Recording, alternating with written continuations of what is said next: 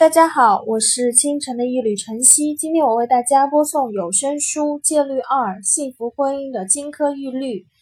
戒律七：丈夫下班后，先让他独处一刻钟。你们恋爱时，这一条重要性或许还没有那么凹显，但结婚后，你马上就会发现自己很重要。男人大多数喜欢独处，除非他们明确表示想跟你说说话，所以。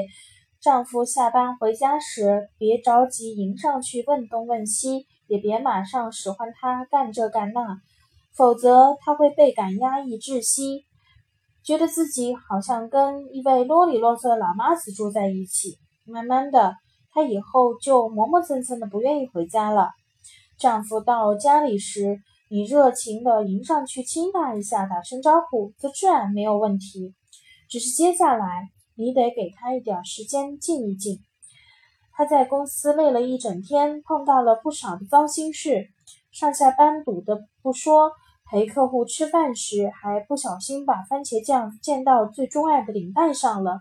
回家后不想再听卫生间漏水、孩子功课又退步了之类的烦心事，让他安静的独处一会儿，除非事情十万火急，比如孩子刚好病了。等他脱掉外套，查收邮件，喝杯冷饮，逗逗小狗，坐一会儿，或者在沙发上休息十五分钟左右，然后你再说话。如果他下班晚了，你也别气呼呼的等在门口，随时准备发作，别让他觉得连家都要按点打卡。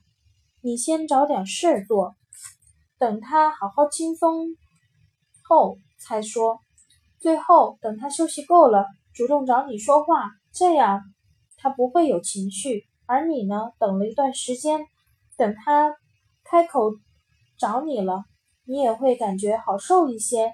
如果你也是上班族，想要在见到老公孩子之前自个儿先透透气，可以在回家的路上找个健身房运动一下，也可以在下班的路上沉思片刻，听听舒缓的音乐。你需要放松的时间，将心比心。